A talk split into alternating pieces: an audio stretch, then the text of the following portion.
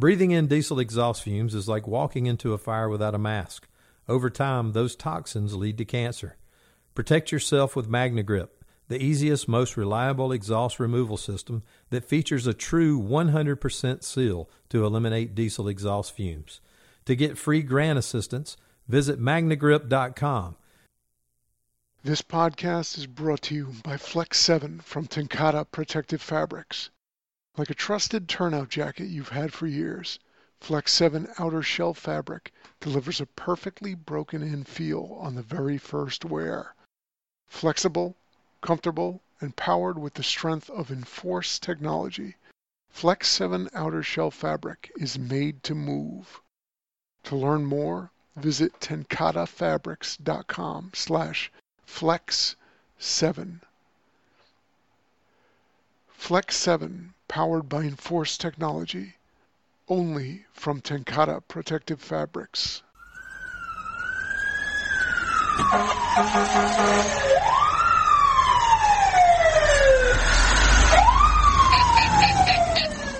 Hello there, and welcome to Fire Engineering Blog Talk Radio in this episode of the Professional Volunteer Fire Department. This is the podcast that is dedicated to our great volunteer fire service, and we strive to get all of our listeners to embrace the message that developing and displaying and maintaining a professional image and reputation are the duty and responsibility of all firefighters. And we must recognize that true professionalism is not defined by a paycheck. Tom Merrill here. Thank you for being here with me and choosing to listen to this podcast. I truly appreciate it. And summer is here in beautiful Western New York, where I'm from, my hometown of Buffalo, New York. Up until the time of this recording, anyway, we are well into our second week of absolutely beautiful weather. This past Memorial Day weekend was freaking awesome. We're into our second straight week of bright sunshine and warm days pool time. My pool's open, outside barbecues. Summer is here. And hopefully, I didn't just jinx it um, and it's still that way when this podcast airs. But anyway, for any of my New York friends or anybody close to the New York area, I hope to see you at the New York State Chiefs Conference next week in Syracuse, New York. That's always a great conference with great presenters and such a well put together trade show. And this year is going to be no different. The conference and education coordinator, Sue Revor, she always does an amazing job. She puts together just an amazing conference. And I think there's going to be over a hundred 195 vendors. There's 34 firematic classes. There's a bunch of EMS classes for CME. There's hands on training.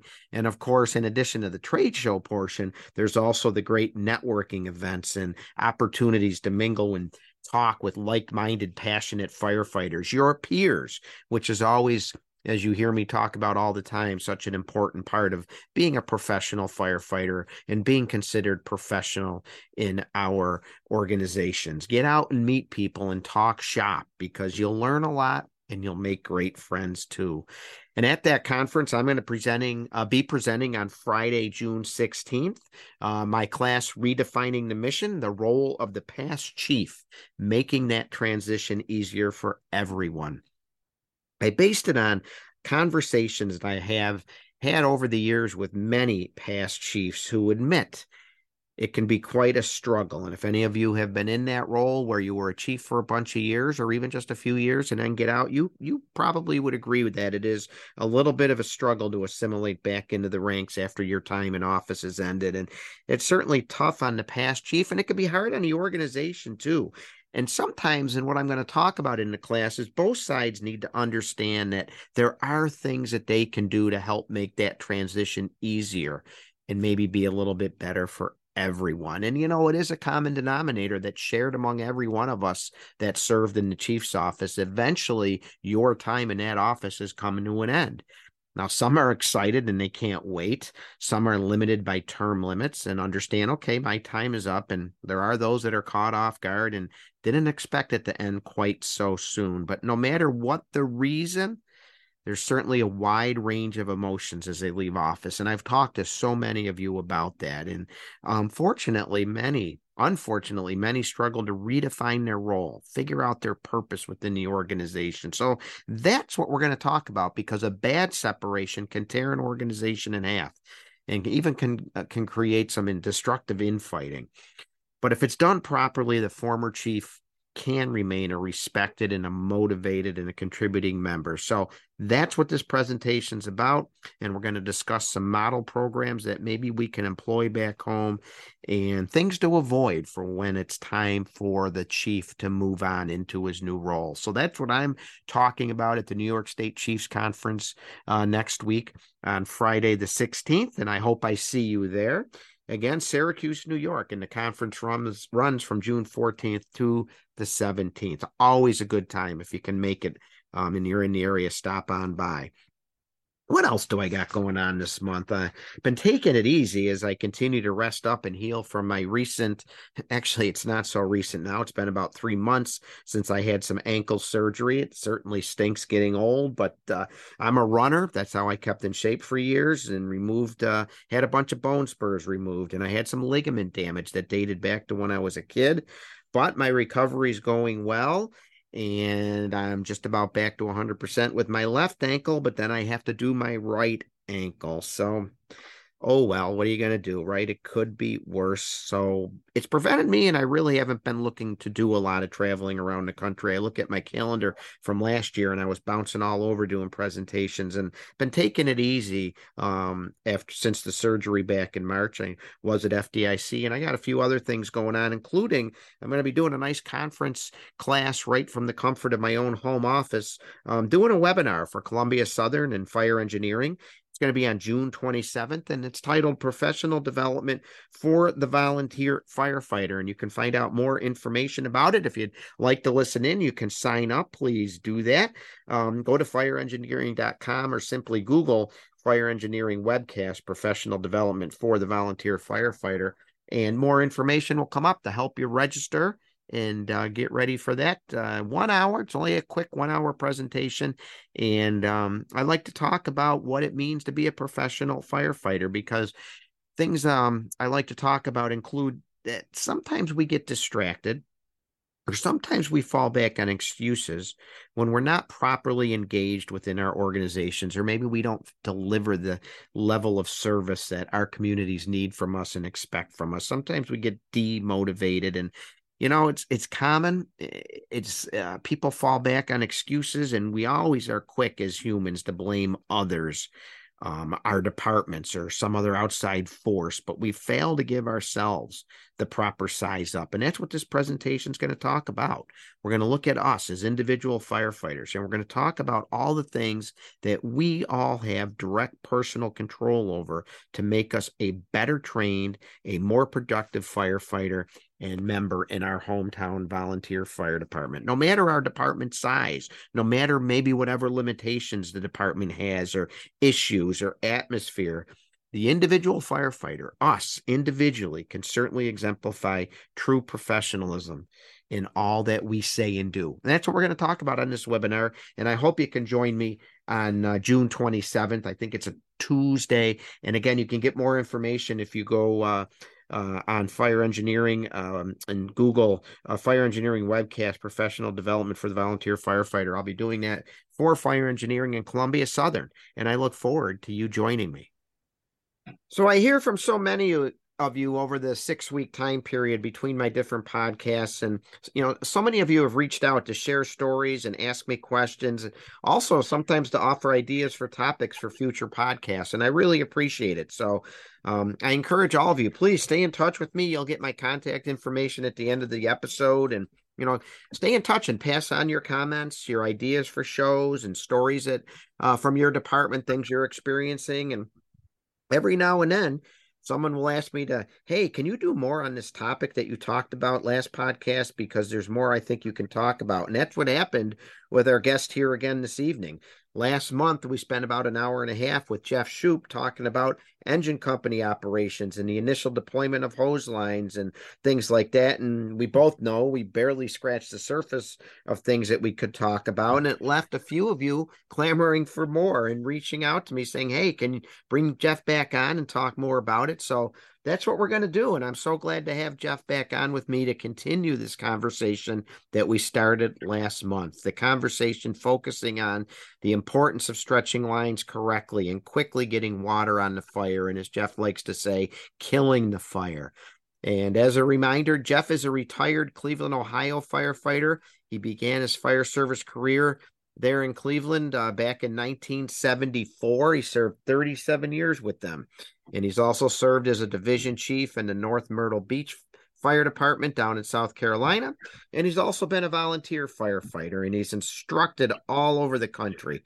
And he's written numerous articles for many fire service publications. Matter of fact, if you're in the engine company operations, you undoubtedly have read Jeff's work, or maybe you've seen him in the video series sponsored by Elkhart Brass, which is brass tacks and hard facts. That's a great video series that's dedicated to all things engine work and all things hoses and nozzles. And if you've never checked it out, please go to Elkhart Brass's website and you'll see Elkhart Brass uh, Brass Tacks and Hard Facts video series. And that's what we started talking about last month. All the basics when it comes to engine company operations. And some of you reached out and said, Hey, we want more. So guess what? We're going to have more. And welcome to the show, Jeff. Thank you very much. It's a privilege and an honor to be here again. Great to have you back on. And um, I think you said uh, I wanted to read you something because I think you said you're going to be in the area in not too uh, distant future. So I wanted to share this email I received. As I said, people reach out to me from time to time after the podcast, and emails like this really keep me motivated and and really encourage me to continue doing what what I've been doing and to bring great guests on like yourself. And this listener from Wisconsin reached out, a lieutenant there, and he says, "Hey." Hi, Tom. I just got done listening to your latest episode. And last Monday, my department trained on initial fire ground deployment, basically from the truck to the door and establishing a water supply. We then had an attached garage fire on Saturday the garage was fully engulfed and getting into the house, and the guys stopped it, and they even saved a dog. The training was immediately put to the test, and it paid off. And he goes on to say, Thank you for giving me the motivation to improve our training program with every episode you do. And that's from a fire lieutenant in Wisconsin. And Jeff, how cool is that? It really says a lot about the importance of your message and what we talked about last month. Where where was I? I we were talking about the the firefighter from Wisconsin wrote in about how he listened to our podcast and it motivated him to put a training program together focusing on establishing a water supply and getting water on the fire quickly. And they had a garage fire and it paid off. Yeah. Yeah, those stories are great, and uh, that that's a that's a great acknowledgement that anyone who really wants to do this, you know, instructing, presenting, working, training, you know, with with, with uh, fellow firefighters, that's the payoff. Yeah. You know, when you yeah. get stories like that. So I wanted to add that uh, we are going to be up in the Wisconsin area. We're going to be outside of La Crosse, Wisconsin, actually Sparta area at Western Tech College this weekend. So uh, one of the guys who's uh, uh running the show and also a member of uh, Strategic Fire Training is Blake Deeber and he's been up there for several years. So he has us go up there on an annual basis, and we spend a weekend doing work with all the fire departments in that area. So if this guy's in the area, he the the open the open uh, hand and is uh, you know there for you. Come on over, see what's going on, and have a good time with us. So. You know what I'll do? Um, what I'll have to do is I'll send him an email letting him know uh, for our listeners we are pre-recording this episode. So by the time this airs on Fire Engineering, your training session in Wisconsin will probably be past. Oh, okay. okay. But I will send him an email letting him know that um, yeah. at when when we're finished here, um, because that's important to let him know that. So I'll let him know that for sure. Okay. Thank you. So, but okay. um, so yeah, that really, you know, that that was a great email, and I get emails like that sometimes with the different episodes that the, the different type of topics I talk about. So very, very encouraging to uh, to continue doing what I'm doing and to bring people on like you, the subject matter experts. So thank you for for being here again. And you and I talked on the phone about God, we could have talked for another two hours. So yeah. so let's get back into it. And I wanted to start um, the the listener wrote in about a garage fire, so I thought, you know, last episode we talked about the importance of setting up the engine establishing the culture and and training on the basics of stretching the lines quickly and getting water on the fire quickly let's take it a step further now and get into some different fire scenarios and maybe some other uh, um, maybe for lack of a better word, advanced topics. But since the listener uh, from Wisconsin had a garage fire, let's let's talk about garage fires. I'm sure you've seen uh, your share of mistakes made with garage fires. You know, there's two trains of thought, right? Do you stretch into the house to cut it off? Do you hit the garage hard? Do you maybe do both? And what what does Jeff Shupe say about the garage fire, the attached garage fire? Okay, are we talking detached? No, let's talk about attached. Attached. Okay. Okay. Part of the house. Right. Okay. You see, this is where we fall back on what we say about firefighting. Firefighting, number one, is circumstantial. It depends on so many different things about what you do. And people who want to fall back on hard and fast rules or a black and white environment that says you always do it this way, I don't, I don't, uh, we don't present that. Okay. We want people to think about the situation that they have. Look at the building, look at the type of construction, look at the fire, and when people say, no, you have to have that first line inside because that's where people might be. Well, I, I get the idea of what uh, people are saying and so forth. But there's an old thing, and it's one of our old uh, mentors, Andy Fredericks, would say, put the fire out and the problem goes away. So if we have a garage in an attached structure that's heavily involved, blowing through the doors or about the doors when we arrive, and you're exposing the rest of the house, wouldn't it be a good idea for that first crew to pull a big line and dump as much water as they can into that fire to bring it down now? Okay. And while that's being done, then an officer or a firefighter can go in and you know give the house a quick check to see if the fire's in the house. And if not well fine. We've done a great job of stopping that fire from getting into that house. Now as more personnel come on the scene because i'm going to predicate this on three people on an engine which i think is realistic for many fire departments. As more people come available okay you pull the big line boom you hit it with the knockdown power now a second line being pulled can be your inch and three quarter or two inch line. And now you can go inside with that and make sure that also you got the line going inside, then you need tools with it. Because if there's any suspected extension into the house at that point, well, then you might have to open up the walls of the ceilings, you know, to uh, get at the fire and so forth. So right. finely so, coordinated. Yes, absolutely. So, yeah, the other thing is okay, so let's go back to training. So, let's take that engine with three people on it. And are they trained to, let's say the engine's got a 750 gallon or even a thousand gallon water tank. And those three firefighters arrive. Are, have they been trained? That's the question. Have they been trained to pull a two and a half and position it properly and just let it play away? Use that overwhelming force from that two and a half and from the right position. And by the way, that there, there again, let's say you got at least a two, maybe two and a half car garage in the house and the fire's just roll out there. Okay. Well, position that nozzle to where it's going to get the water into the seat of the fire or the base of the fire and then the doorway to the house because three people, you know, they got a lot to do there in the initial uh, stages of that fire. So positioning of apparatus, stretching of hose lines, calling for water, boom, get water going.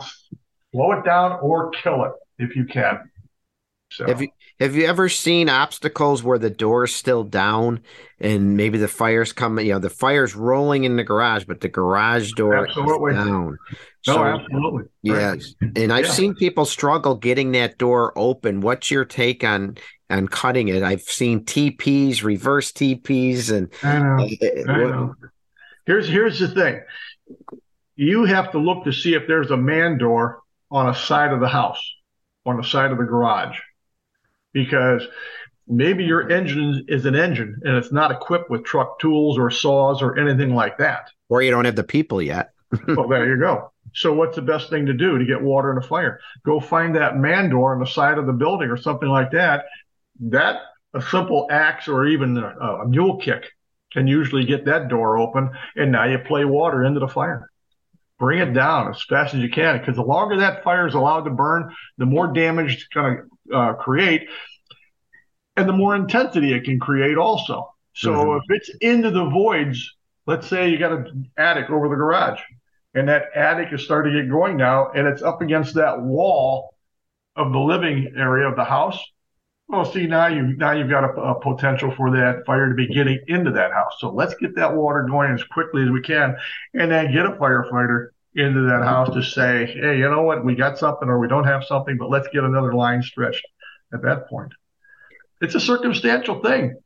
Right. Yeah. You know, as you say that, I'm thinking I was just out doing yard work, getting, you know, getting stuff out of my garage. I have a loft in my garage. Mm-hmm. at the very top of my garage, where the wall meets the uh, ceiling joist, guess what? It's open to my attic. It's very common in my area. And I'm a firefighter, and I've always looked at that thing. I should probably have that finished off. And there it yeah. is. You can see into my attic. It's part of my uh, ventilation for my attic. That's just how the house was designed back then. That easy. That is more common than what you think to yeah. have that horizontal void space going right across the top of the house. Yeah. And, see, and you that, get a good car fire or something in there, and boy, in no time at all, it could take the attic. We talked about this the last episode about this new problem with batteries the mm-hmm. lithium batteries and so forth, creating fires, you know, and if you've got them in your garage area, you know, and they're burning and they're burning hot and they get into that, uh, the framing, well, then, you know, you can have a real serious problem there real fast. Right. Right. Yeah. What if uh, what if there is no uh, man door on either side of the garage? What what do our crews have to do? Obviously, it's going to be manpower intensive while they're stretching lines. Hopefully, there's some people there that can get the door open or at least make a cut. Let me throw this one at you, you know, because we've seen this before, and it, it, it's comical in one way and very serious in another. The first line goes in. This garage is rolling pretty good Okay, rolling real good, in fact. And the people, uh, the firemen pull the line inside, find the garage door from the house to the garage.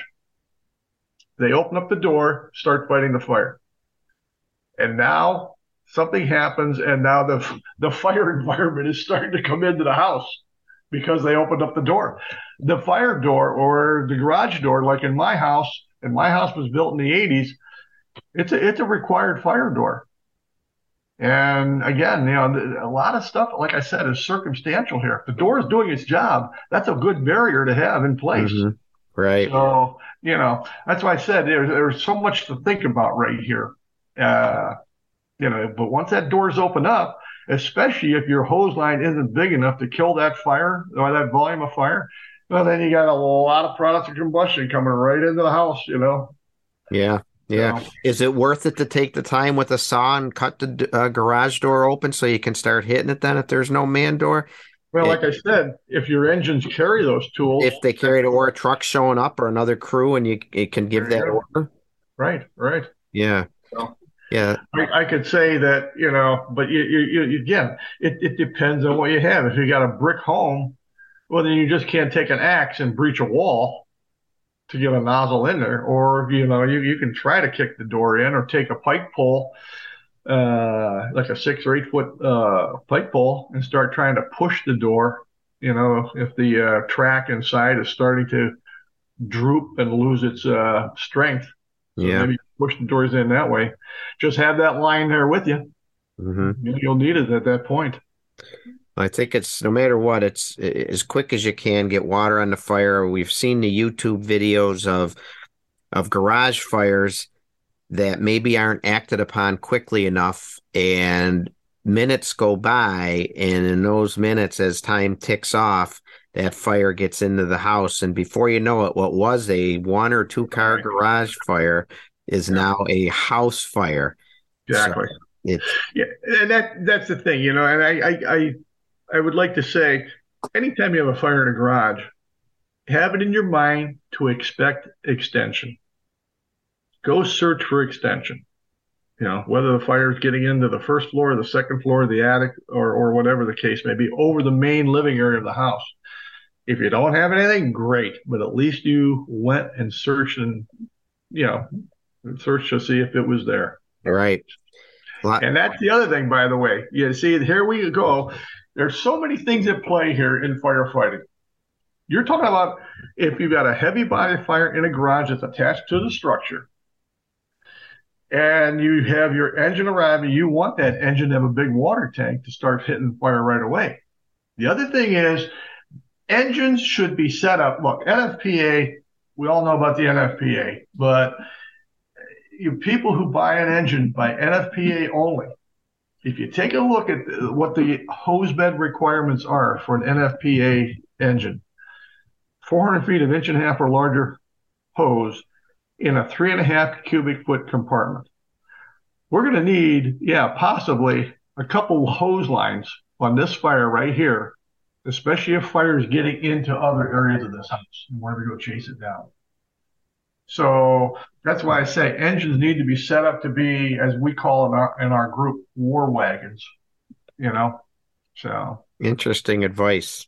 yeah, But yeah, you got to get water on the fire. A lot of moving parts. So, you know, you pull up, you got to f- involve garage. Think about getting water on that fire quickly. No reason you can't use your tank water, even if it's a 500 gallon Okay. tank. You know, start knocking it down while your water supply is being established. Stretch that line. Use the big line if it's going to be a two and a half. Don't be afraid of the two and a half. We'll talk Yeah. about that in a little bit. And after you get a knock, or even while you're getting a knock, as crews are showing up, get into the house, check for extension, stretch the line into the house, and use caution if you're going to open. If again, if it's a fire rated door, you know, use caution when you open that. Make sure Right. you're going to have control of that door because you don't want to let it in the house. whenever we go out and we do our engine classes, whether we're at FDIC or some conference or whatever, we are big on door control. Because as we, as you're saying, you know, a fire rated door, that's your barrier. Mhm. So if you open that door and the fire's rolling out at you and you don't have your line there, or maybe your line is being stretched to that point, you know, it's just not in service yet. No, you got to be able to control that door. Right. It's doing its job, most likely, holding the fire in check. Right, right. Now we'll get that line in place. Now we'll open the door a little bit to see what's going to happen now. Mhm. And then we'll get that line playing in there from that vantage point. Yeah, yeah. And I like how you quoted Andy Fredericks there. You know, you put the fire out and your problems go away. So true. So it's so, you know, his work, God rest his soul, was so great and so basic and principle oriented. Right. And again, sometimes we, I think we make things too complicated. Like you said at the very beginning of this discussion, you know, there's no, you don't, you know, it doesn't have to be, we have to do this, we have to do that. Take a look at what you got and realize that dumping some water on that garage fire is going to get a good knock on it. So don't dilly dally around. Work with a sense of purpose. Again, seeing the videos of garage fires with engines pulling up and the crews just seem to be taking their time waiting for a water supply not using the tank whatever it is. And before you know it it's into the house and they're losing the house. Yeah. Yep. That's- Okay. so what about basement fires? Those are definitely uh, an interesting topic and certainly been the subject of a lot of well been un- unfortunately a lot of line of duty deaths associated with basement fires and there's a lot we could say about them Yeah. Um, and again, let's let's first determine where this basement is. Is it in a commercial building or is it in a house? And if it's in a house, let's you want to stay with the residential structure? yeah let's stay with the residential Okay. All right. So in a residential structure, uh, is it an older structure? Is it a newer structure? You know, is it a sloping property that has a walkout basement? Uh, it, how how uh, much fire do you have? And what are the conditions? One of the old uh, you know it's in the basement even right how many times is that thrown us for a loop, right? Well, that's a good point because you know if, if you pull up on your engine and you see the basement windows are orange, especially on the street side of the house, and it's an older neighborhood that you know, uh, you've got the gas lines, you probably have the gas meter involved in that basement. Remember, uh, gas meters are made of very cheap, thin pot metal, and they melt away at a low temperature. You know, they're not they're not designed to be fire resistant or anything like that. You know, it's not like cast iron. So, you know, if you have a side door to go in the basement, those steps going down, if you notice as you're going down, everything's going to be coming up at you. So, on top of those steps going down to the basement, if this is a two story structure, you probably got the steps to the second floor right above you.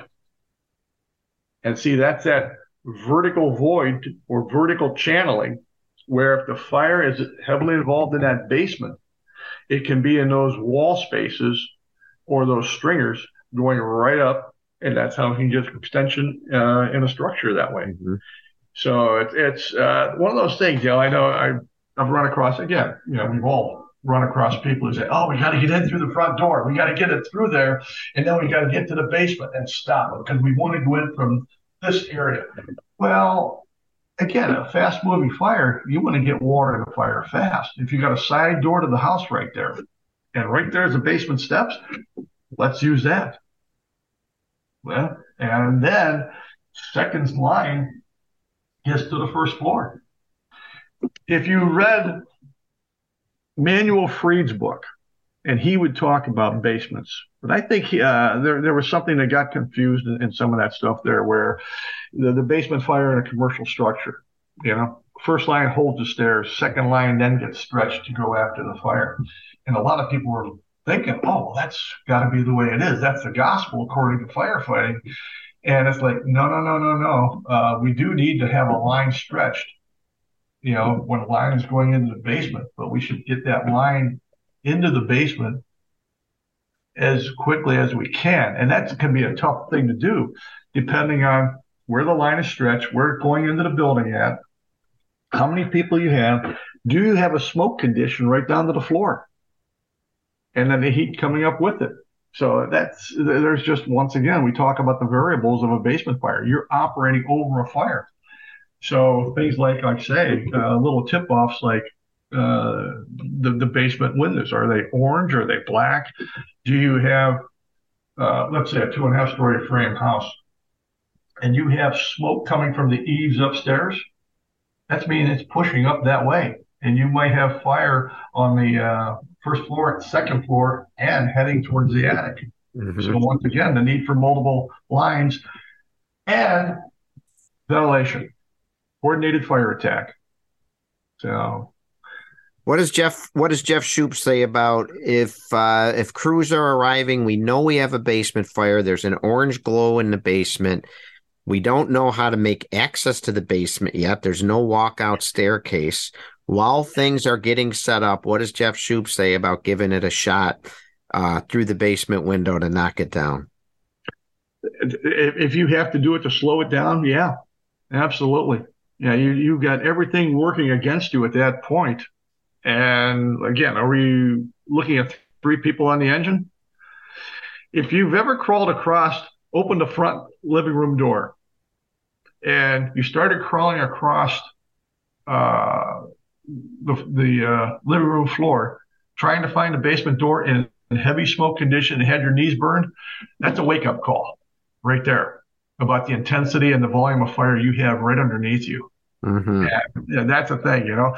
Maybe we better find a different way to attack this fire. And like what you're asking, you know, does this require a shot from a window or the the uh, uh, side entrance door? Absolutely. Why yeah. not look at it as a, as an option for us?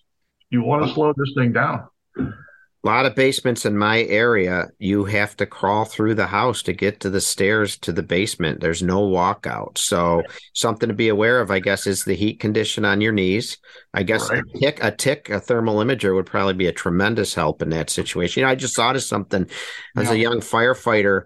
Many many years ago um, we had a basement fire. I was probably two years in the department maybe a little less. I was actually going to emt training so i bet you i was less than a, just about a year in the department. Anyway fire was under control but i got careless and walked across the living room floor and unbeknownst to me the carpeting was tacked in on the sides but in the middle it went down because the floor had burned away. And i walked across and I'm a little guy, so I didn't fall through, but it was it was a good uh, lesson Wait. learned because the carpet yeah. gave way and I fell into the void in the but the, the carpet wow. didn't I didn't break through the carpet. It, it supported me, but I did go through that hole a little bit because there was no floor under that carpet.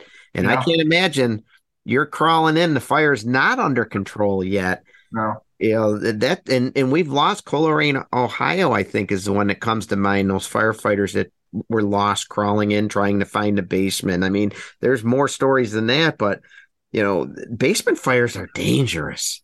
Yeah, yeah, and and, and again, you, you just if you have that, what does the building give you? That's that's what we need to look at. You know, what is the building giving us uh, to work with here? Right. And uh, just just slow it down. And that's the thing about you know your fire department, your culture, and things like that. You get you, you want to have your guys do the job. You want them to be able to go into attack mode and attack the fire aggressively. Yeah, we all want that. Okay. But there's times when you got to say, whoa, slow, slow down, hold on. Don't start stretching lines until we know where we're going to go in at. You know, that's why, you know, when you have a situation like that, heavy smoke condition. You know, you got something going downstairs in the basement. And instead of running to one particular door, as we've always been told to do, no, we might have to find another way to get this line into the fire, or we might have to slow it down, like you were saying earlier. And, uh, mm-hmm. you know, uh, then figure out, you know, right. I, we've all been to fires where we've had to make a quick hit from the outside to get inside on it. Yeah. And the line around, pull the line out, walk, walk it around to another point now, and things like that. So keeps uh keeps the situation kind of fluid and dynamic. Yeah, so let's say we uh, we pull up the we know it's a basement fire. The homeowner told us, yeah, I, I was down there, my basement's on fire, and they stretch the line. They're light on people power. There's not a lot of firefighters showing up yet, which is very common in the volunteer ranks. Mm-hmm. So the crew gives it a good knock, let's say through the basement window. Let's say there's a basement window right by the driveway. They knock the window out. They they put the hose line in there, knock it down a little bit. Now the crew, they get some extra help. There's an entrance for that basement, let's say right off the garage, which I've seen that a lot too. So they they make they make the there's no walkout staircase. They got to go down and finish putting this fire out. Um, it is true, right, that they are entering a chimney and when they make those steps to go down into that basement, I was always taught go quick because it's a chimney and it's hot. Well, and uh, you were absolutely right. You, you don't want to play around on those steps. You want to get down to the bottom, to the basement floor as quickly as possible, but under control. I don't want you to go down so fast that you slip, trip, fall, or something like that. And if you lose control of that hose line, remember, in a zero visibility environment like that with that heat, uh, that hose line is also your lifeline. Mm-hmm. So you've got to maintain control of that. So that's why I say, yes, move down the basement steps quickly uh, to get to the basement floor, and then get low. And I, am sure there's there's guys out there who have been in that condition where they've gotten down there and they've gotten on the basement floor and looked, and they've seen the orange rectangle. And you know what the orange rectangle is? The heavy smoke banks down as we open up the basement doors, you open up the doors of the house and so forth, or basement windows, and the smoke starts to lift. You know, maybe six inches, eight inches, a foot, or whatever off the floor, and you can see where the fire's burning in some cases. And it's interesting. Ah, there we are over there. Okay, now we can go and so forth, attack the fire because we know where we're going. Again, stay with that hose line because it's your lifeline. Sure. The other thing is when you're making your push down those steps, keep the hose line straight behind you. And company officers, you keep that hose line straight. You don't throw a whole bunch of hose in that step thinking this guy's going to need it when he gets down there. Oh, absolutely not. Once again, a straight line of hose. We don't want to create a trip hazard. You don't want the hose to kink. You want to keep the hose manageable. And these are all principles about moving an attack line in. Yeah. So we always tell people that hose should be straight at least five to 10 feet behind the person in the nozzle. Whenever you can keep it straight, you keep it straight. So just simple stuff like that and so forth. Very important. Very important. I've I've heard you say that before. I've seen that in your in your videos, keeping that line straight behind the nozzle firefighter, behind that initial attack crew, five, 10 feet. Excellent advice. Another thing to be aware of, and and I don't know if there's anything you can even do about this, but what about open tread staircases? If the you're going down those stairs, what if the fire's under the stairs and you have That's- open tread staircases? There's another serious concern. Absolutely, especially in older houses because you know you have older steps that are made of wood, and once once again we put a bunch of firemen who want to rush down there and so forth, and if you break the steps, you fall down to the basement. Once again, you could lose uh, contact with your hose line and so forth. You wonder where it's at. And now here comes the fire at you because Right. it's behind you. Yeah, and that's a very good point to bring up. You might have to once again knock that fire down from either the landing. At that point, try to bend the nozzle down to control that environment underneath you and behind you from where you're going down before you make it down there. Yeah, Try doing that in the smoke. It's a tough thing to do. sure. You know, you're trying to talk, you got your face pieces on, you know, you got the give me one, or whatever, you know, you're and the muffled sounds and the muffled communications of the guys. So Yeah. you're bringing up stuff that really needs to be worked on, especially in departments like this. If you're going to make the push on a basement, if you're expected to be, you know, doing that, drill on it first. Hose line management, communications, do it in blackout conditions to get a better feel for it, you know, before you, you know, start getting out there and, you know, getting getting confronted with it. Right. There's that word training again, right? Yep. So, do you have any words of advice for how to go down the stairs? I, I know some people like to keep their legs one far left, one far right, so they don't put all the weight in the center. I've heard all different, you know, one step at a time. Anything that you've seen work better than something else? No, I, you know, I, I don't want to tell anybody how to do it. I think it's one of those things, that, and I don't like, uh, but I, I tell you what, I want to make a recommendation that you, if you're going to flow water, to do it from one location, shut your nozzle down either halfway, bail it so you have that protective cone in front of you, or shut it off if you can. Okay. But don't do it while flowing full. Okay. hmm Uh, I don't want to. I don't like to hearing this, hearing the stories about this guy got tripped, you know, because or slipped or whatever, or lost control of hose line. He had to bend. He got down to the bottom. Remember, that a lot of times the basement step will go right along the outside wall of the basement. So when you get down to the basement steps, if the fire's behind you, you got to do a 180, right? Well, try to do that in the smoke and the heat and the flames or whatever, if that's what you've got, and uh, try to control it in those conditions. So that's why we like to say, shut it down to where you can manage it, then make your bend or your turn or push or whatever it is you're doing.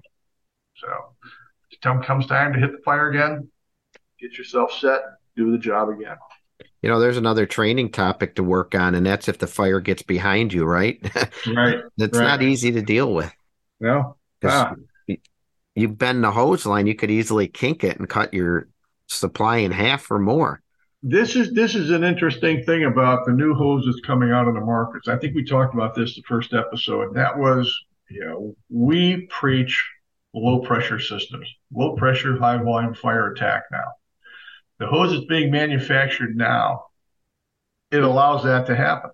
You know, you got to look at what the, the manufacturers have out there. Use a 50 psi nozzle, whether it's a solid bore fog nozzle, I don't care. But you know what the biggest thing about that 50 psi nozzle? You get as much water out of it as you can. So if you're going to use inch and three quarter, you're going to use solid bore. I, I would say 15 sixteenths. And if you're going to go 50 psi fog, do 175, 175 gallons a minute at 50 psi. give yourself as much firepower and kill power as you can take with you. You know. Mm-hmm. So that thing about kinking, I don't know if I brought it up the last time, but we were working with a fire department, uh, doing some training with this one fire department, good sized fire department too. You know, five engines, two trucks. I think they're uh, growing and so forth. We were doing some training with them, and they were talking about over pumping, under pumping, and we said, don't under pump and don't over pump. Solid bore has a design pressure of 50. Don't change it. If the nozzle has a design pressure of 50 psi, don't don't mess it up.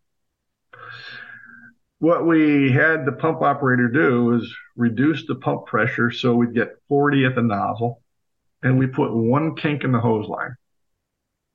We took away 25% of the flow in that hose line with that one thing. And think about that. You're going down a basement and, you know, a lot of people say, well, because we're going down the basement and it's hard to manage that hose, we're going to pump at less pressure. And now a kink develops in your hose line along the way. You cut your flow down quite, quite considerably. And that's mm-hmm. your safety and that's your efficiency at that point. Right. So something to think about for sure. Yeah.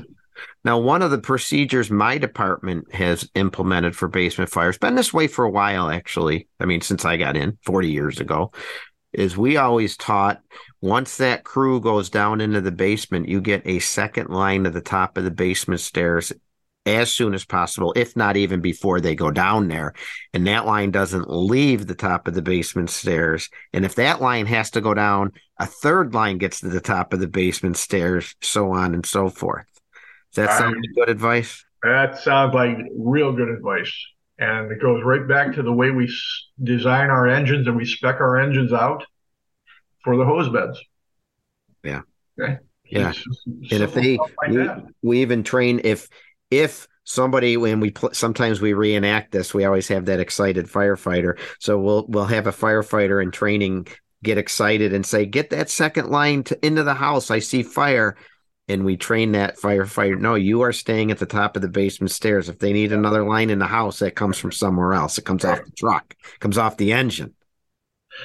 We had uh, when I was on the job in Cleveland, we had a fire. I'll never forget this because we had a, an officer with us, you know, who was, you know, uh, well, he we we had a fire on two floors, and we were the first new engine. We pulled our line in, got got our fire knocked and the second engine was just arriving and they were stretching the second line at that point. We could have very easily, you know, left our position and ran upstairs with the line. We didn't. And that's the whole thing about principles and what expectations should be at a fire like that. Because let's say we go up the stairs, we left our fire that we controlled just to just because we're full of piss and vinegar at that point. Right. Hey, we're not stopping here. We're going after it. You know, we're gonna. This is our fire. You know that type of stuff. Yeah. And they miss something. They think, oh, these guys, you know, the second line, yeah, they don't carry on and whatever, you know, and they're they're going to be they're going to be pissed off anyhow, right? But the thing is, it's like I said, it's the principles that the first line should go to the lowest point and control the fire at that area and stay there. And as fire goes up, then you lay out the other lines accordingly. Right. You know, and like I said, that's old. That's old Emanuel Fried and William Clark stuff right there. Yeah. So. It takes discipline and training. Yeah. With discipline comes with good training comes discipline, and people know what they're doing. It's a finely rehearsed script with some leeway, and you know, for making some alternative moves, but Hit play to the playbook. right. And, and here again, this is another thing we talked about last time. So a lot of this stuff is uh, coming, coming to, well, however you want to say it, coming out now. And that is that's where your senior people and your officers have to be disciplined enough to tell the young people, just hold on, kid. Okay, hold your position. You'll get your fires as, as time goes on. As you get more time in the job, you'll understand why we do it this way. Right, right accountability, efficiency, safety, and go kill it what you got. So, so let's talk about extension with basement fires. So a lot of times you hear the order get given, you know, we got crews in the basement, we got a line in the basement, we got a line at the top of the stairs protecting the stairs. Third line now makes uh it goes into the house checking for extension. How do you do that? Um like I've seen firefighters look uh, deer in the headlight look when they're told check for extension. Should they be punching holes in the wall as they go up the stairs. I've heard pull the baseboard away from the wall. What what's your uh, advice for checking for extension? Well, there, there, there's there's a couple of trains of thought, you know. And again, if if if you if if you have that suspicion that fire has extended, you send a line. I remember that from an old chief. Hey, I think there's fire up above us. Okay, get a line. No one will ever fault you for that. So when you get up there and it comes to, uh, to the, well, if you have any visual clues, like any uh, bubbling paint in an older house, you know, the old paint uh, that's mm-hmm. been built up over the years.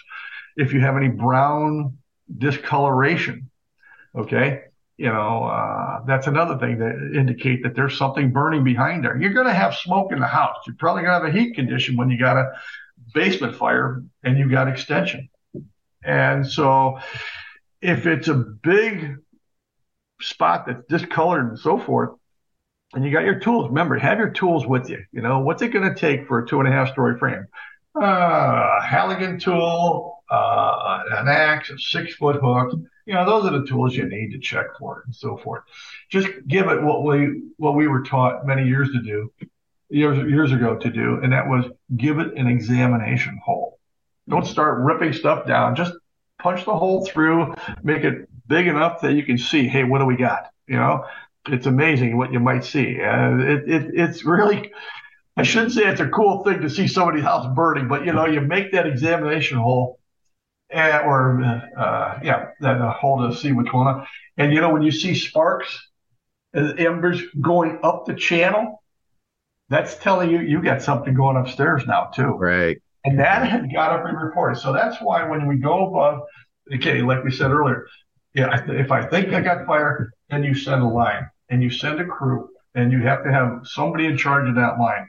So there's where the walkie-talkie communication of the fire alarm uh, engine two to command. Yeah, it looks like we got extension in the wall channels, and we're going to be on the number two side or B side, whatever you want to call it, however you designate it.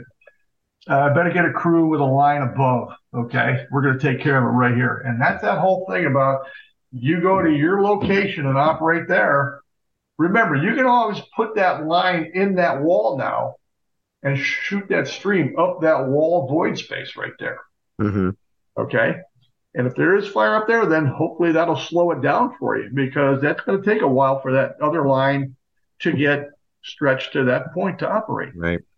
The other thing, too, again, if you're talking older houses with balloon frame construction. I was just going to get into balloon frame. We didn't really talk about that yet. So let's talk about balloon frame. Yeah. You get a crew to that attic right away, don't you? Yeah, About as soon as you can. You might have to take the windows out. You might have to open up the roof. Uh, where do you open up the roof at? Well, where's the location of the fire in the basement? And that's where the internal reports. Okay, so let's say fire in the basement, fire in the attic. So where's the fire going up to the attic from? Did that fire in the basement go to an outer wall or did it go through an inner wall? If it's an older house with an old heating system, did it follow the ductwork up through? And you see, these are the things about, you know, radio communications aligned to each level where necessary, tools in position to open up, and of course, the ventilation taking place to uh, uh, hmm. complement the uh, engine work. Right. Attic windows. Okay. Uh, is there a wind blowing outside? You're not going to open them on the windward side, are you? Because now you're going to have a, the, the, the wind push the fire through the attic and fan it. And we don't want to do that. So you might have to open up the other side first. So it's all, you know, things that we need to look at, you know. Right.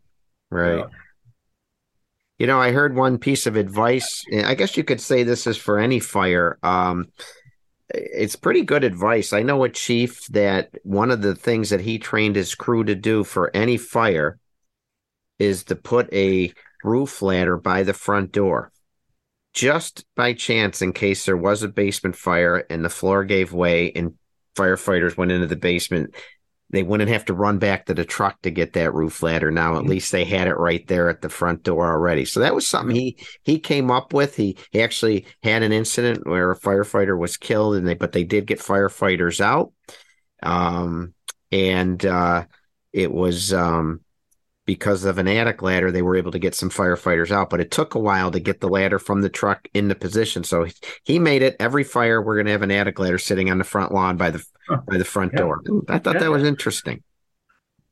You know, those are the things that are born out of our history. You know, we used to have a jack ladder and rope go into every multi-story building, especially with the flat roof, especially where you have a cock loft. So you need a jack ladder, you need a, uh, a rope to pull tools up, pull hose lines up, you know, to other parts of the building, things like right. that, especially in big buildings. So, right. What happened to them?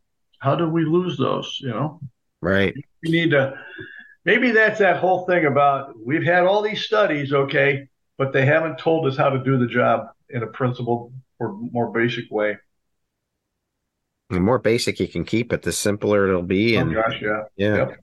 So let's talk about, let's say we had a basement fire and it did get into the attic, or tell you my story, my department. We just had a rip roaring attic fire last week, last Thursday evening. Um, anyone wants to see pictures of it can go on our department website, website snyderfd.com. Uh, the residents smelled smoke for a few hours. I'm hearing different stories as to how long before the fire was discovered. They couldn't find anything until it was too late. And the fire took the attic, uh, raced across the attic pretty good, and it was a it was a challenge. So let's talk attic fires. Let's talk about what Jeff Shupe has seen go right or wrong, or what makes attic fires go smoother, because it can have it can in my house, my attic has a completely separate door with a walk-up staircase. As you well know, there's houses that have a little scuttle in a closet or a pull-down staircase in a hallway, mm-hmm. or maybe nothing at all. We know attics can be finished, they can be unfinished. And if an attic is if there's one common denominator, people put anything up in an attic. So there's a lot of challenges with what could be up there. There could be illegal uh, modifications to make it a living space. So let's talk attic fires. Whether trying to figure out if the basement fire made it to the attic because it's balloon construction, or we're alerted for, in my case last week for my department, an actual attic fire. Where do we start? Hmm. Uh, Bob Pressler and I talked about attic fires, wind driven attic fires you know, again, we mentioned the direction of the wind a little bit ago uh, on one of our senior man show presentations, and that was, uh, I think, I think uh, something that we don't really think of. You know, funny thing about firefighters, and again, we go back to UL and NIST and so forth, and all these things that they're telling us. You know, we got to change this, we got to look at that, we got to consider this and that. Yeah, yeah, yeah, we know one of the things that firefighters have always done, if we're going to do any good, aggressive interior firefighting, we're going to operate in a flow path. It's just that simple. The fire's down the hallway. We're going down that hallway with the hose line to kill the fire. Well, the door's open behind us and that fire is going to reach for that oxygen. It's going to be the flow path. And that's the whole thing about ventilation and truck work to complement engine work that's the other reason why having that nozzle ready to go and take control of that hallway. So if that fire comes out of that room, that we're going to beat it down, kill it, and we're going to move that nozzle down there and finish off the fire. So we're going to always operate in a flow path at some point or time. So this fire that we were talking about, uh, it was uh, an attic in a side by side two family residential side by side, older building. The only way to get to the attic was from a rear stairway up the rear of the structure, a common stairway going up to this attic. Remember, you're talking a totally wood structure, old. So, as you said earlier, don't know what's in it, so forth. good fire sh- breaking the front windows before arrival. So you got a good body of fire up there. The line goes inside, it goes up to that rear stairwell. Do you take that window? Or if you just open the door and go up there and fight the fire? What happens if you don't take that window and you just open that door to the attic from the rear and the wind's blowing from the front of the structure? What have you just created? Oh, pass. Absolutely. And a very dangerous flow path for that. And that's the whole thing about understanding it because we're going to have to operate in it. Okay. And Bob brought out another way to attack a fire like that. You bring the line into second floor because this is a two two story, you know, uh, two family, and you go to the ceilings and come out about a foot from the wall, a foot or two foot from the wall. Take your pipe poles and start jamming them up there and opening up the ceiling and now getting your stream up there. Because you just might be operating in a, in a blowtorch. Okay. I don't care mm-hmm. how good our turnout gear is. And that's where we, you know, when we let people believe that, yeah, I got my suit of armor on, I can go through anything. No, you can't. Okay. So maybe it's best to do like like Pressler was talking about. Go to the outer parts of the the uh, ceiling, start punching the holes, pulling the ceilings, not only here but on the other side of the structure, which is going to require a couple of hose lines up there because you got to be mobile. You just can't take the hose line on a side by side from one unit to another because fire is going to regenerate in that time, right. then burn right. the roof up and that's the coordination once again. Yeah. So it it it, it can be, you know, and that's why I always I don't like when somebody sees a fire on YouTube or sees it in the news or Facebook or whatever, and they start criticizing a fire department, you know, for what they do. You don't know their conditions. You don't know the circumstances they're confronted with. Right. You don't know the building. You don't know the type of construction. Like you said, everybody throws their junk up in the attic. You know? Yeah, right. And so this is what makes it a fire like that very, very complex. so, yeah. and it's a multi-line fire, and it's got to be coordinated somehow. Right. You know, I'm gonna uh, I'm going to delve deep, uh, briefly into what you just said, even though it's not about engine work. But I've talked about it on this show before, and it's a big part of my a presentation now, and that's the the the keyboard warriors out there, and we've we've just got to get it to stop. I mean, we all, you know, anyone listening to this show and anyone worth their salt in the fire service is really into the fire service and reads about the fire service and watches those videos and and thinks to themselves how we would maybe how their department would operate, which is fine.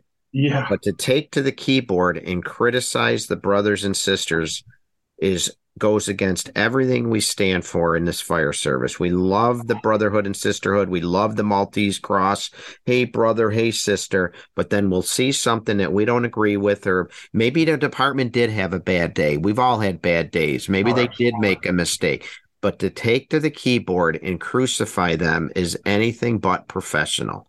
And we've mm. got to get the word out to the members of our organizations to refrain from that. What do they it's call that? Where you want to look up, yeah, look up a person's background who's making those acu- accusations to see where they're from and you know what their what their background is. Right, right. You know? It's yeah. just, and even if they did something wrong, learn from it. Talk about it in house hey, what would we have done different? How does our SOP, SOG yeah. apply here? But don't go attacking other fire departments and firefighters on social media. It's just it's childish and it's it's not professional. No, it's ridiculous. So yeah. um so I had to say that. I definitely had to say that. But yeah. uh, you know the other thing with with Andy or with um I'm sorry with um Bob, uh, Pressler's idea there I think about like in my attic, if you pulled the ceiling down below my attic, you're immediately going to hit plywood because it's all finished off for storage. So there's so ah, many challenges yeah. with attics. Absolutely. Well, see, that's where somebody you now you got to go to the roof, right? Or on horizontal ventilation. I've this idea. Here's one for you. How about pulling out the old 1960s piercing nozzle and punching that through the plywood to at least try? I've heard a million different ideas, right? Right, you right. can. I've heard piercing nozzles nozzles being worked from the roof side too. We had, uh, I got you, you, you, you, you jogged my memory too about a fire we had on a winter day in a vacant house. Okay. And much like any old industrialized city, you have the shotgun houses, you know, long, slender, narrow, two stories in the front, one and a half stories in the rear. Well, the t- uh, they got this place going, so we got the line inside, and we're hitting the fire, and of course the smoke, the steam, and everything. And again, winter day, the place is open, and those pull down stairs that you mentioned, Yes. they got the springs, mm-hmm. and you know where I'm going with this. You got a good fire overhead, causing those st- uh, springs to lose their tension. Next thing we knew, the stairs fo- unfolding down on top of us, and it, it actually knocked knocked one of our guys out of the out of out of the work for the rest of the night because he got a shoulder injury from it. Yeah, you know. Wow. And that's something that comes through the smoke and the steam. You don't see it, and the next thing you know, bam. You know? Right. So yeah, you don't expect them, but uh, and that was in an older house. Newer houses, you see a lot of that stuff going in. Yeah. But uh, yeah, Yeah. I've known companies their SOG was not to use those stairs. Maybe right away Oh, they do it, but I've heard where they've made the attic opening bigger and bring an attic ladder in and work off the attic ladder. just we talked about a little bit ago about certain tools, certain equipment that should go in, like in the past. Why aren't we doing that anymore? Yeah. What about that mentality? So very good. Yeah, yeah. Attic fires are tough. Um, there's so many, like I said, you know, they could be finished, unfinished. There's so much junk up there. Insulation. How about blown in insulation? You ever pull the ceiling and all that's pouring on you? Oh my God. Yep. So, but you got to get in. You got to be aggressive. Got to be coordinated.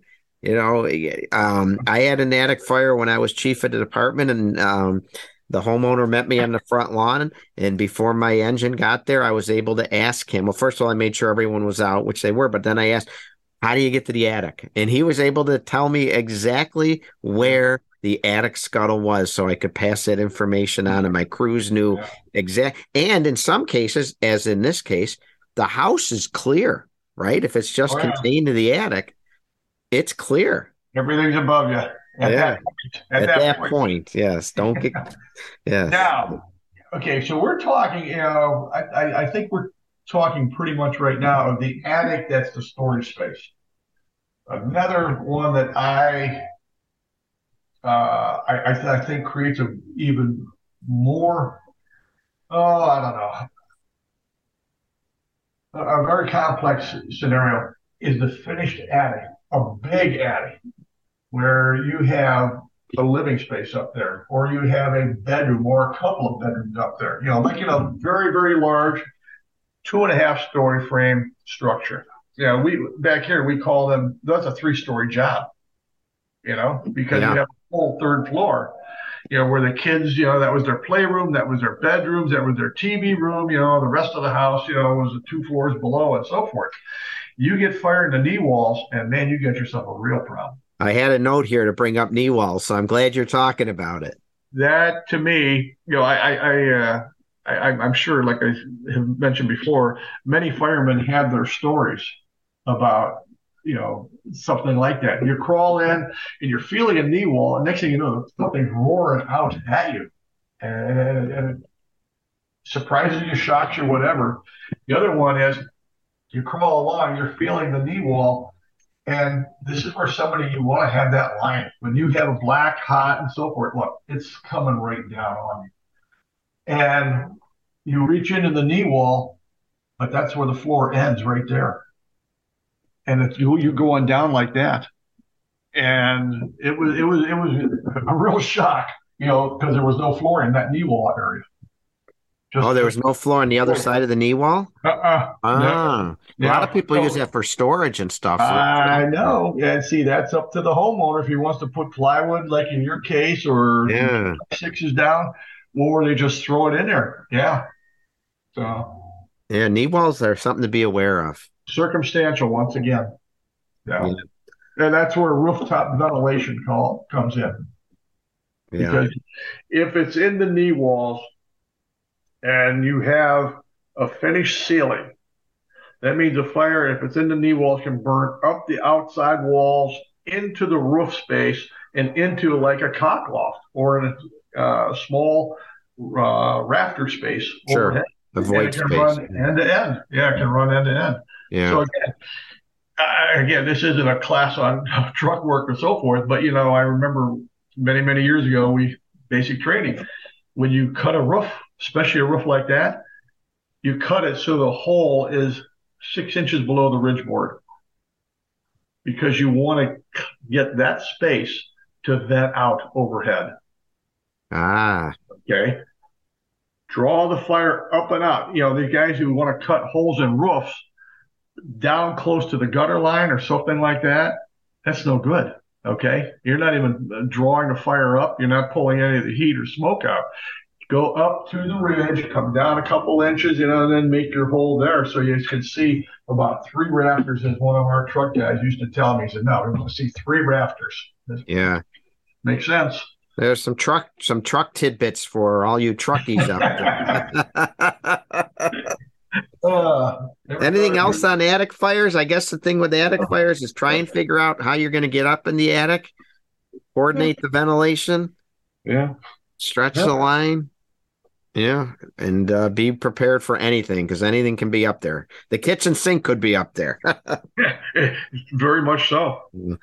Hey, I just want to take a minute and remind the listeners that they are listening to Fire Engineering Talk Radio and this episode of the Professional Volunteer Fire Department. Tom Merrill here, and glad to have you listening in. And joining me is retired Cleveland firefighter Jeff Shupe. And we again are talking about engine company operations. And um, today we're focusing on some uh, different types of fire scenarios garage, basement, attic.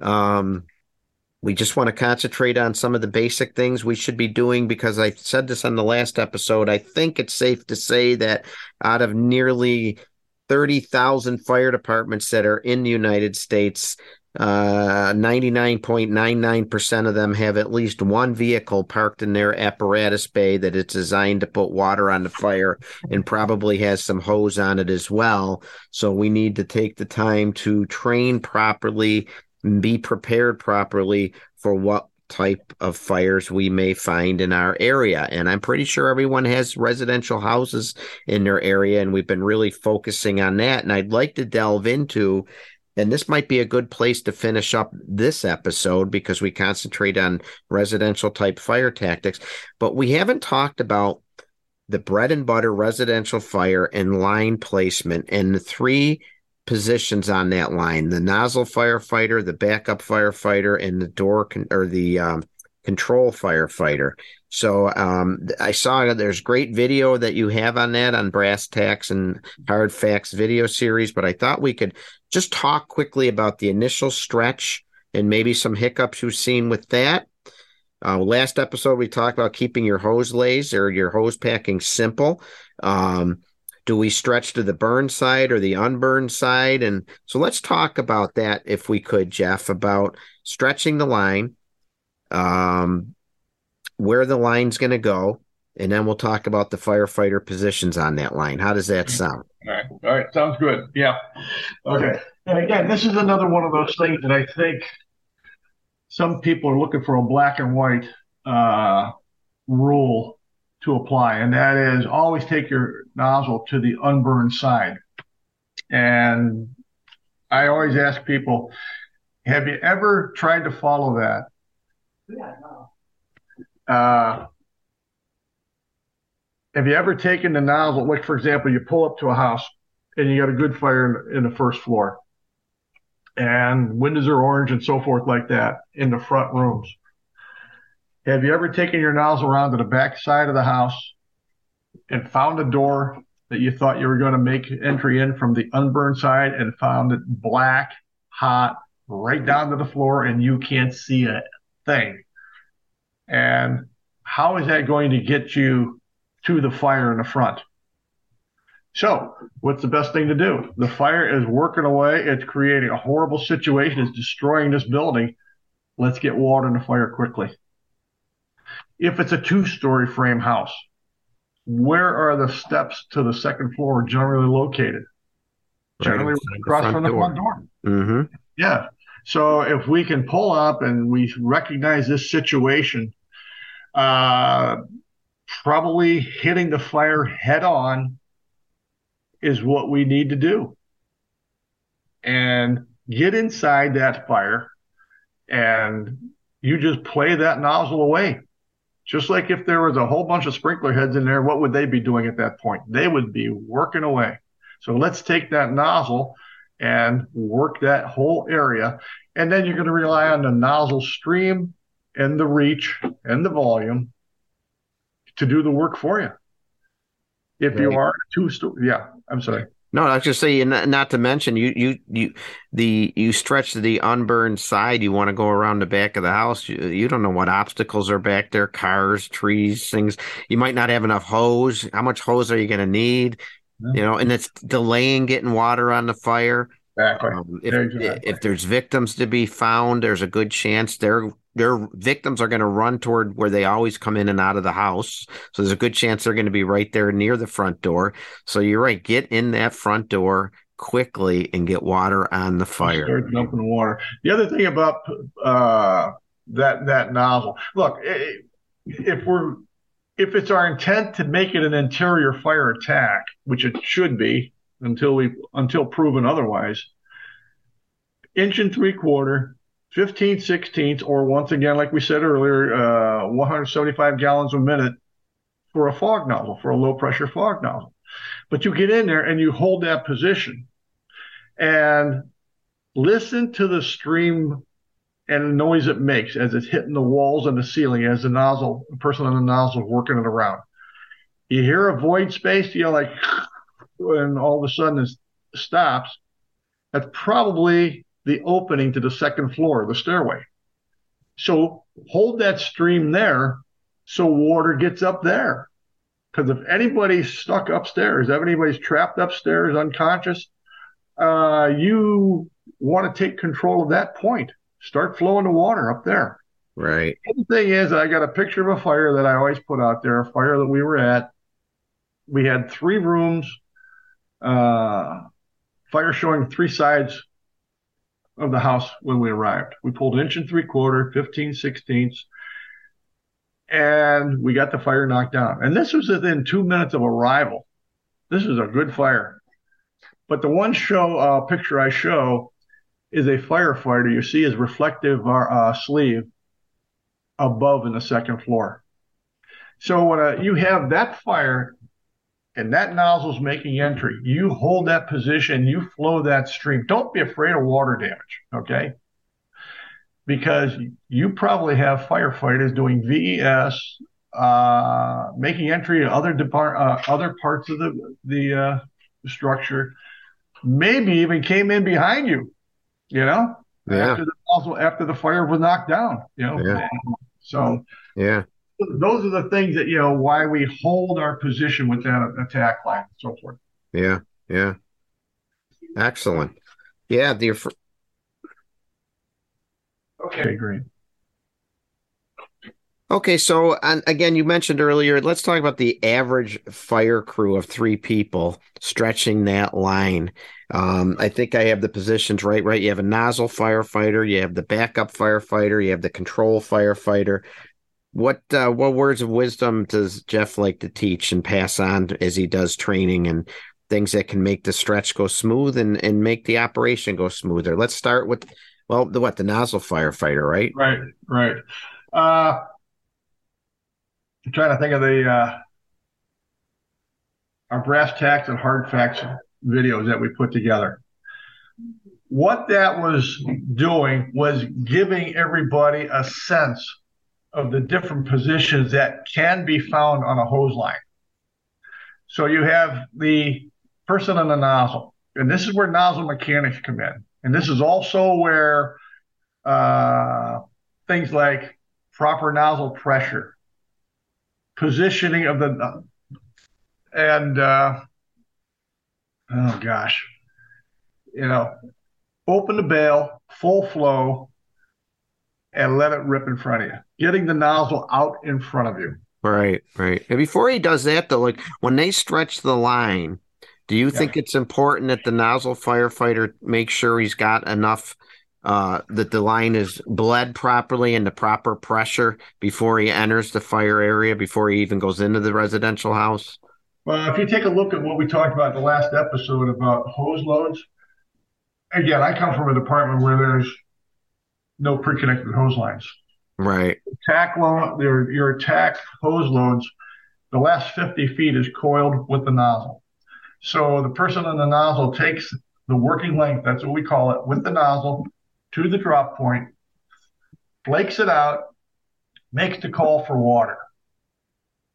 And the person who should be right there with them, and this person is going to be acting as the backup, should be the company officer. Company officer is not supposed to be doing laps around the building at that point. They're supposed to be right there with that person on the nozzle to make sure everything's going to go when that call for water is made.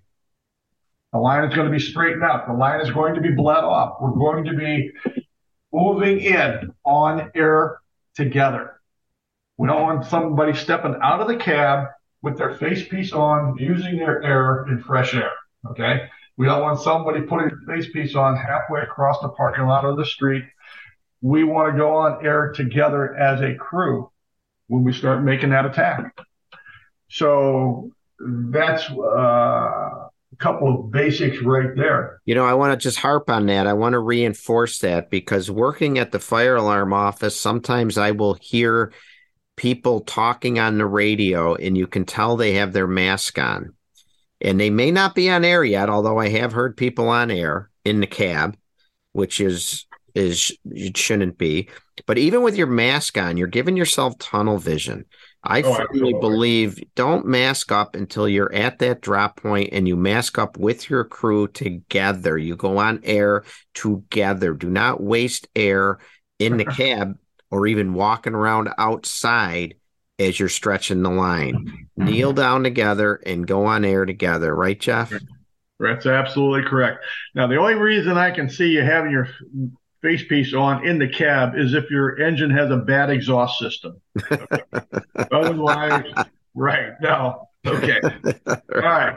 Yeah. We go to the drop point. We want to use. Where's the drop point? What do you recommend a drop point? Drop point. Okay. The, uh, the person on the nozzle's got the nozzle of 50 feet of hose. The drop point is that location as close to the fire as we can get and yet put the hose in service. Now, in other words, get it all uh, flaked out, charged, bled off. We give it a final look see about what, what it is, what we got, where we're going, and we're on air together and we're moving in that way. Right. Most likely outside the house for residential yeah, yeah. fire. If, if it's a second floor fire and we have a long stairway, the person on the nozzle can probably take the nozzle halfway up the stairs as long as he doesn't have to have uh, have to worry about anything dropping down. If not, we'll just go to the base of the stair, stretch the rest of the hose out of the structure because we want to keep the hose in a straight line, right? Just like we talked about before. Right. Bleed it off there. We go on air together, and up we go. Now, some firefighters are anti uh, testing the pattern or testing the making sure they bleed the line but it's important to bleed the line and not just give it a two second uh, squirt right? You really got to take your time. You're you're not you might lose a little water but it's important to make sure you've got the good operating pressure and the right pattern right? Especially you're using a fog and you need to be on a straight stream uh, right. Uh, it's you better make sure before you go into harm's way. Some of these things get out of control. Oh, you're get, you're losing water. You're losing water. No, you're not losing water. Okay. The air is compressed to the nozzle by the water coming. Okay. So 1,000, 2,000, 3,000, what I use? Nine gallons, maybe? maybe? You know, something like that. So no, that's that's one of those things that, you know, again, people try to scare you and thinking their way or whatever. Right. Okay. Right. Uh, the door control. We got three people on an engine. So right now we have a firefighter in the nozzle. The officer should be right behind him and in the area of the nozzle to make sure that the nozzle is doing its job, getting to the seat of the fire. The nozzle, you might have a young firefighter in that nozzle, okay? But that's those two people right there. That's your attack crew. The third position is the door control. And when you have three people on an engine, that's your pump operator. Mm-hmm. Simple as that. You've got to do double duty. You, uh, when you've only got three people on an apparatus and you're making the attack and you're stretching that line in, you want to move it in. That's up to that pump operator to keep that line so it can play into the fire area when they call for more line. And little simple tricks like you know, you, like I've heard somebody say, put a little bend in the line, and when a, you know those guys move in, uh, and the and the bend is gone, well then just give it again. That means they took a couple feet of hose in with them. Okay, they're moving in and so forth. But again, here, take a look at the building you're you're, you're working in. Are you working in a ranch house? Well, how much hose do they need? Just keep the line going straight. Once again, hose line management, and you'll avoid any kinks for those guys. Don't right. throw a whole bunch of hose in there. And pump operators, you are really hustling. When right. we do our engine class, and we run into the scenarios. At the end of the day, we, we do those scenarios. Those pump operators, we always tell them, you better have your running shoes on because this is what's expected of you. Okay. You yeah. got to get the line going. You got to get this going. You got to get this going and so forth. They're like, oh my gosh, you know. Yeah. And then they see what we're talking about and they see the value of their position. And Jeff Shupe is not a fan of piling hose in a foyer or hallway, are you? Absolutely not. Yeah. Absolutely not. Whether you're the backup firefighter or the door control firefighter, don't overdo it. Don't push, right? No. Feed hose as it's needed, correct? Picture yourself in a hot, smoky, zero visibility environment, and everybody behind you is now trying to push more hose at you. Right. You're they're knocking you over. yeah. Or they're going to kinks they'll push the nozzle right out of your hands. Yeah, and they'll create more kinks too. Yeah, absolutely. That's the thing. So yeah, yeah. Does, does the nozzle firefighter? This is a discussion that is often had amongst the crews. Is the nozzle that the nozzle firefighter is the nozzle his or her tool? Like, are they? I've seen firefighters advancing hose lines, carrying a Halligan, carrying an axe and they're trying to do it all. I always thought that if you're the nozzle firefighter, that nozzle's your tool. That's absolutely correct. Because if you don't control the nozzle, who does? Right. You give an example of what happened one time at a fire years ago. Uh, you remember we talked about that third floor, that finished third floor? Yes. Okay. With the sloping ceilings and the knee walls and stuff like that. So the fire was knocked out and it was a good fire, know, and I mean, really good fire. And the last thing that was done with that nozzle, guys went over to the window and performed hydraulic ventilation with the fog tip. Well, looks like the fire's down, uh, knocked down. The room's cleared out and so forth. And it's big, big, you know, big area and guys are going to go take their tanks off, and some guys are just going to, you know, okay, fine, let's just see what happens here.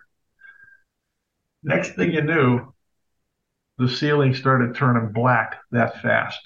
In other words, the fire, it was in the walls, it hadn't been found. When you use a fog nozzle out a window, you create currents of air because that fog nozzle has a low pressure point. So inside the structure, pushing that environment out, you draw wind through the stairwells, through the void spaces, and things like that. And this fire was getting fanned. Next thing you knew, the room went black. Mm. The nozzle had been laid down by the person on the nozzle. And guys are scurrying now. You know, remember, they had their masks off, and now all of a sudden the, the situation goes untenable. Guy grabs a nozzle, opens up the nozzle because here comes the fire. And the last thing that was done with that nozzle was that they had it out the window, well, in a wide angle fog. Oh. And you know where the, we're going with this. And next thing you knew, that fire was just sucked right down on the crew. And wow. that's the whole thing about when you're on the nozzle, you stay on the nozzle. That nozzle's your tool. You know what you're doing with it. If you're gonna pull, if you're gonna grab a tool and want to go uh, open up the walls of the ceiling, go to a truck or a squad. We tell people. uh, so we yeah. got the nozzle firefighter who grabs the nozzle in the working length, goes to the drop point, drops it, gets it stretched to the door, bleeds the line, make sure the operating pressure is correct. Don't just do a pop top bleed. You've got to open and flow for 10 seconds or so. Make sure if it's a fog nozzle you're using, make sure it's on a straight stream pattern, right? Make sure the right. pressure is good. Yeah. Uh, make sure that the line, the line is behind you is in a straight line, as straight as possible. Um, the backup firefighter, you're there to support the firefighter, and the nozzle firefighter could be the officer, most likely will be. Don't push, only feed line as needed. Um, the door firefighter oftentimes might be the engine chauffeur if it's a three person crew. Let's say now we are lucky and it's we're talking volunteers here for this show. Volunteers are showing up now. We can assign a volunteer, hey, you're the door firefighter. But again, just feed line as needed. That oh, right. have good communication. Do not force the line on those firefighters in front of you. Yep. Right? Yeah, well said. Yeah. Yeah, good stuff. Good stuff. And I think, Jeff, we will finish this episode there. we talked about, you know, uh, the basic stretch for the bread and butter fire. We talked about garage fire. We talked about attic fires. We talked about basement fires and a lot of tidbits of information sprinkled in between all of those scenarios as well. How about next time we maybe talk about some commercial fires in the two and a half inch line? Yeah. And another line I think we should uh, bring into the mix is the two inch line. The two inch. Yeah. They've done a lot of work with that. And it's a line that's been around for a long time. And with the improvements in the manufacture of fire hose, the two inch line, inch and a half couplings, and the one and one sixteenth inch tip or the 250 gallon minute fog tip low pressure system. I think it's one of those things that, especially for your three three member company, the weight of the water and the hose line and so forth, we'll discuss. And uh, I think you'll find uh, it's it's really something. We we present it and we work with it everywhere we go. Okay. Yeah. It's, well, it's, there's a little there's a little advertisement for episode number three with Jeff Shupe then, and uh, I think that's great. And um, I, I, hope our listeners, I know they got to be getting a lot of good information out of this because I've taken several. Uh, a couple pages of notes here. So, if people had questions for you, Jeff, and wanted to talk to you more about their situation back home or have questions that I didn't think to ask you, how can they get a hold of you? Uh, you can call me on my. Should I give my cell phone out? Sure, whatever you want. So you, yeah. you can do whatever you want. Yeah. Okay, I'll give you uh, two ways. It's usually on my card anyhow. So 216 470 4117. That's cell. And email is hjs 0552 at gmail.com. And it's lowercase. Yeah, lowercase. And it's H. Henry J. John S. Sam. How about Hayden Jeffrey Shupe? I love it. so we got some good topics. Keep it simple. yes we got some good topics to talk about coming up. You know, the other yeah. thing I wanted to talk about too, and maybe we'll have an episode four, but I'd like to get into some common engine emergencies. Yeah. Air overhead, loss of water, extending the line. So, you know, so we will talk more. As, you can do that. As the year rolls on here, I appreciate your time. Thank oh, you oh, very much again for another very good episode. And folks, thanks for listening in. If anyone wants to get a hold of me, as I said at the beginning, I love when you reach out to me. I love when you give me feedback or offer suggestions on who, uh, what we can talk about or some guests. I've had people recommend guests. Again, my email, T A Merrill. It's M E R R I L L followed by the number 63 at AOL.com. T.A. Merrill 63 at AOL.com. Please uh, check out my professional volunteer fire department Facebook page and give it a like. I'm always posting information on there, topics of interest, uh, motivational sayings, links to articles, things like that. I'm on Instagram, I'm on Twitter. And also, I have my website, the professional volunteer fire department.com or the pvfd.com. Both those will take you right to my website where you can see links to my articles, my podcast, the different presentations that I offer, and uh, upcoming events that I'm going to be at. So, uh, thanks for listening in. My next show will be Tuesday, July 25th. Again, Jeff will be on to talk about engine operations part three and that'll be commercial building fires, two and a half inch hose, the two inch hand line, and maybe if we have time, we'll get into engine emergencies. So thanks for tuning in. Please stay safe and remember, folks, that true professionalism is not defined by a paycheck, and your residents are owed professional service delivered by professional firefighters representing a professional organization. Thank you.